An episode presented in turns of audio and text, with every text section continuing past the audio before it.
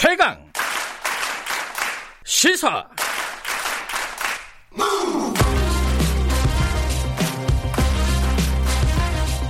지금 여러분께서는 김경래 기자의 최강 시사를 듣고 계십니다. 네, 말씀드린 대로 코로나19 확산세 어, 이태원 클럽 중심으로 지금 확산되고 있는 이 상황을 좀 짚어보겠습니다. 아, 한림대 강남성심병원 이재갑 감염내과 교수님 스튜디오에 나와 계십니다. 안녕하세요. 네, 안녕하세요. 예. 어, 지금 사실 그 이태원에서 확산되고 확진자가 계속 나오고 있고요. 그리고 네. 접촉자들이 어, 아직 뭐 3천 명 가까이 어, 네. 어, 파악이 안 되고 있다. 이게 이제 가장 심각하게 받아들여지고 있고 또 한 가지는 어, 그럼 이 확진자들 애초에 어디서 나온 거냐 도대체. 네. 그게 클럽에서 나온 게 맞느냐, 딴 데서 온 거 아니냐. 요 걱정 두 가지 걱정이 다 있는 겁니다. 그러니까 하나씩 보죠. 그 일단 지금 접촉자들 파악이 안 되는 부분 이건 방법이 별로 없지 않아요. 어떻습니까? 그렇죠. 이게 명단에서 확인이 잘 안 됐잖아요. 예. 그래서 일단 가장 중요한 거는 이제 자발적으로 이제 본인이 이제 가셨던 분들이 이제 검사 단계로 들어와 주시는 게 가장 이제 뭐 이상적인 방법이기도 하고 네. 가장 중요한 방법이기도 하고요. 사실 네. 아예 방법이 없는 거는 아닌 게요. 네. 그러니까 이제 통신사의 접속 정보들을 활용하는 방법들이 지난번 구로콜센터에서 처음으로 한번 활용이 됐었거든요. 네. 그러면 그 시간대에 거기서 이제 거기는 이제 핸드폰만 켜져 있으면 다 이제 음. 등록이 되니까 거기서 주 주변에 있는 이제 거주민들 빼고 그다음에 뭐 이제 뭐 버스나 이런 운송한 분들 빼면 음. 거기에 어느 정도 있었던 분들이 대충 확인이 되거든요. 네. 거기에 이제 명단하고 전화번호 틀렸어도 이름이 맞다 그러면 거기에 있는 분들 확인도 가능하고 이러기 때문에 찾을 방법은 있는데 그 시간이 좀 많이 걸리죠. 아. 예. 그래서 일단은 지금은 제일 중요한 거는 일단 본인이 갔던 분들은 빨리 와서 검사를 받아주시는 게 제일 중요하기는 합니다. 예.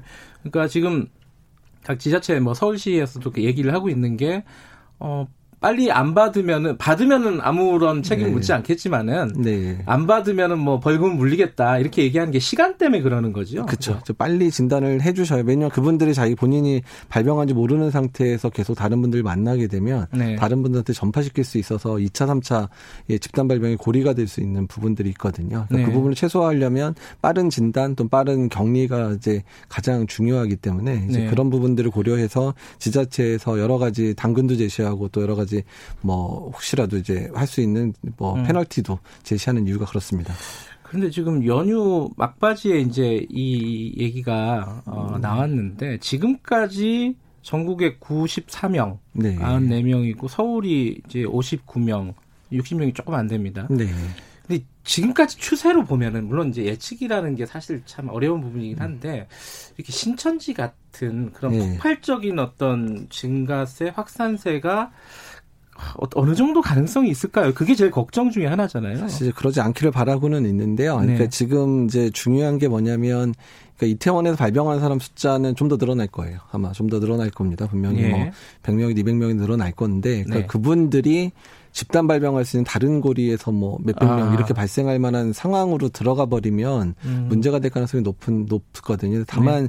저희가 지금 그래도 기대하고 있는 건 그러니까 그렇게 되길 바라고 있는 건 뭐냐면 그러니까 신천지 때는 31번 환자가 나왔을 당시에 이미 많은 사람들이 확산돼 있었던 이유 중에 하나가 네. 이게 사회적 거리두기라는 것 자체 개념이 없었던 데잖아요. 아. 우리나라 유입 환자 몇 명 있으니까 그냥 주의하면서 봅시다 정도였지 전 국민이 뭐 마스크 쓰면서 손실 위생 잘하고 이런 상황이 전혀 없었던 음. 때였고요. 네. 지금 상황은 이제 국민들이 사회적 거리두기 완전히 종료도 되기 전이었고 또 지금은 개인적인 위생 상황들에 대해서 이제 마스크도 쓰고 그다음에 손위생도 하고 이런 부분이 잘돼 있었으니까 네. 그러니까 그분들이 뭐그 안에서는 그러니까 클럽 안에서 마스크를 벗고 뭐 계셨을지라도 본인이 네.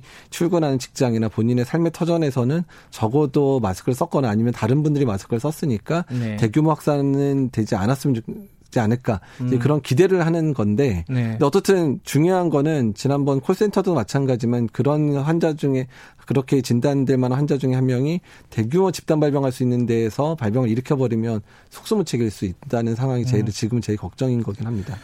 어, 상황은 다르지만 걱정되는 부분들은 아직 꽤 많다. 많다, 맞습니다. 예. 예. 갑자기 좀 걱정이 많아지네요. 이 말씀 듣다 보니까. 예. 그 중에 그리고 또 하나 걱정이 요번 건은 어쨌든 속도 전후를 내서 빨리 네. 접촉자들을 분류해 내고 네. 막, 막는 거는 할 수 있다 치더라도 이게 힘들지만. 맞습니다. 예. 그러면 첫 번째 그 용산 66번 환자라든가 확진자라든가 아니면 지금 또 나왔잖아요. 메이드라는 또 네. 다른 클럽. 네. 그 지금까지 나, 나왔던 다섯 개 클럽 말고 다른 클럽이 네. 나왔단 말이에요. 그러면은 이 사람들은 도대체 어디서 시작된 사람들인가? 이거는 파악이 불가능한 거예요, 지금 상황에서는? 역학조사를 계속 해볼 겁니다. 그러니까 왜냐하면 네. 이제 본인의 증상 발현부터 14일 이내에 만났던 많은 사람들을 이제 추적을 해서 혹시 그 중에 증상이 있던 사람을 찾는 노력은 하겠지만 지금은 네.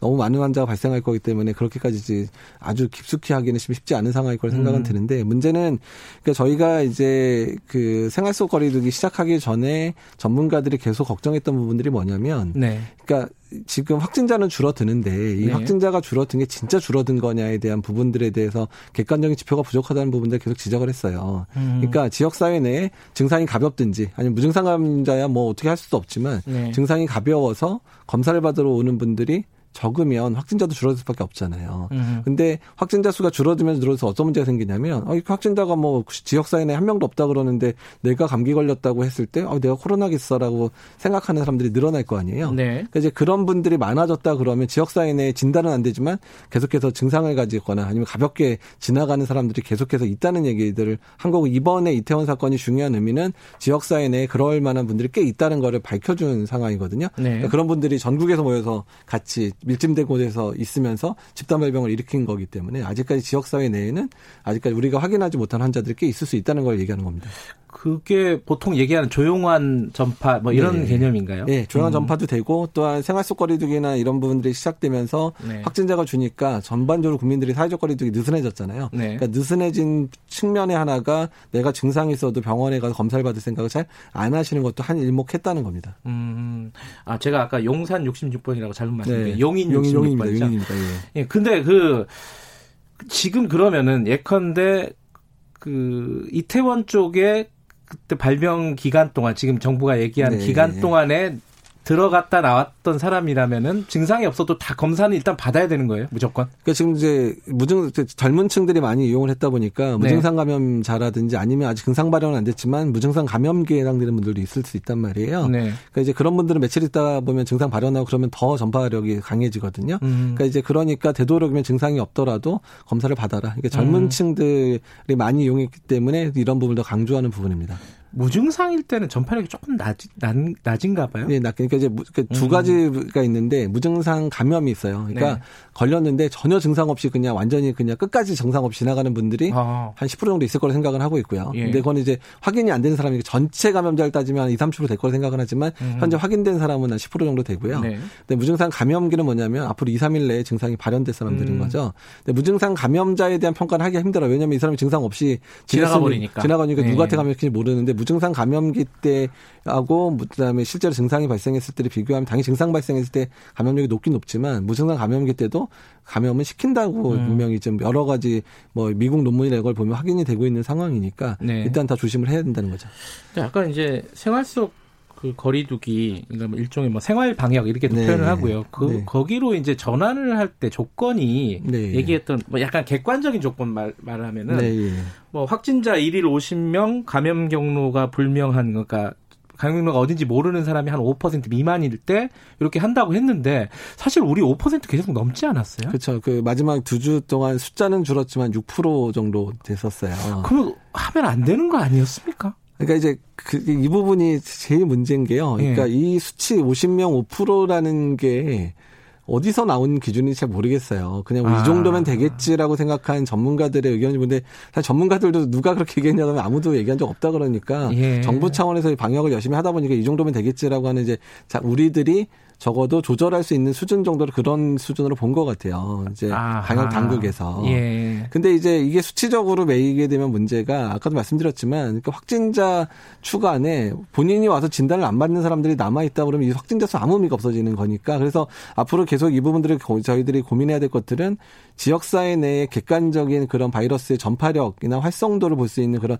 객관적인 지표를 마련을 해라. 특히 이제 고위험 시설이나 이런 게 오픈될 때는 적어도 거기에 전수조사까지 못하더라도 일부 사람들이라도 검사를 해서 그 중에 환자가 섞여 있지 않는지는 확인하고 문을 열게 좋겠다. 아. 이제 이런 부분들을 제시를 했고 또한 이런 검체 확보를 할 수 있는 여러 루트들이 있잖아요. 예. 그러니까 최근에 이제 뭐 병원들이 자기 병원 보호 때문에도 이제 입원 환자 전수에 대해서 지금 이제 코로나 검사를 하고 있는 병원들이 음. 늘고 있는데 네. 아예 그런 부분을 급여화시켜서 아예 어쩔 수 없이 검사를 하게 된 그룹들을 좀 숫자로 늘려놓으면 그 중에서 지역사회 내에서 좀 감염이 된 사람들이 우연히 발견되면 아 이건 아직까지 지역사회 감염이 꽤 있겠구나라는 음흠. 지표를 증명하는 거니까 이제 이런 여러 가지 루트들을 좀 개발을 하자는 거죠. 예. 그럼 데이터들이 좀 쌓여야지 조금 아, 그나마 좀 안심하고 네. 뭔가를 완화하든지 풀든지 할 수 있을 것 같은데 네. 지금은 그런 데이터들이 없다는 거죠. 그렇죠. 그러니까 수집하기 어려운 측면이 있고 급하게 음. 만들 수 있는 제도가 아니다 보니까 그랬는데 네. 일단은 질병관리본부에서 상당 부분 많이 고민을 하고 있어서 어떤 네. 여러 루트를 통해서 얻을 수 있는 검체들을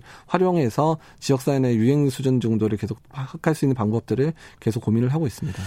지금 가장 이제 관심 중에 하나가 계약입니다. 계약 미뤘어요 네. 일단 어, 네. 이태원 이 사태가 발병 발생하고 나서 일주일 미뤘는데 자 일주일 미룬 게 지금 어, 뭐 학생들이나 학부모 입장에서는 그럼 또 미루는 거 아니야? 당연히 그 생각이 나올 법도 해요. 지금 상황은 어느 정도 기대나 어떤 전망을 갖고 있어야 되는지. 그러니까 이제 앞으로 환자 발생 수준 정도를 봐야 되는 것뿐만 아니라 아까 말씀드린 지역사회 내에서 계속 이런 바이러스 간사이 많은지도 확인을 해야 되는 상황이에요. 그 시간이 걸리잖아요. 그렇죠. 근데 일주일 안에 그러니까 확진자 숫자는 일주일 안에 계속 확인이 되잖아요. 네. 근데 확진자 수가 만약에 2차, 3차 고리 때문에 집단 발병이 계속 벌어지는 상황이 돼서 막 늘어나는 단계가 되면 물러 건너 가는 거예요. 다음 그러면 안 된다. 예, 예. 확진자가 그러니까 늘어나면 적어도 예, 적어도 뭐, 뭐 100명 이렇게 이제 예. 단위로 갑자기 증폭이 되기 시작하면 이미 뭐 이거는 안전한 범위 를 넘어서니까 힘들어지는 거고요. 만약에 지금 수준 정도에서 이제 하루에 저 조절 가능한 수준 정도가 된다 그러면 조심스럽게 열어보는 것들을 고민할 수 있겠지만 다만 지금 지역사회 내에서 감염자들이 숨어 있을 수 음. 있다는 음. 얘기는 사실 뭐 학생 중에서도 이제 일부 지금 감염되는데 네. 모르고 있는 사람도 있을 거고 교사 중에도 있을 수 있단 말이에요. 또 학교가 이 두 그룹만 있는 게 아니라 뭐 이제 음식을 만들어 주시는 분들도 있고 또 행정 직원들도 있고 많은 분들이 학교 안에서 네. 일을 하시는데 그런 분 중에서 이런 분들이 만약에 섞여 있다면 또 집단 발병 의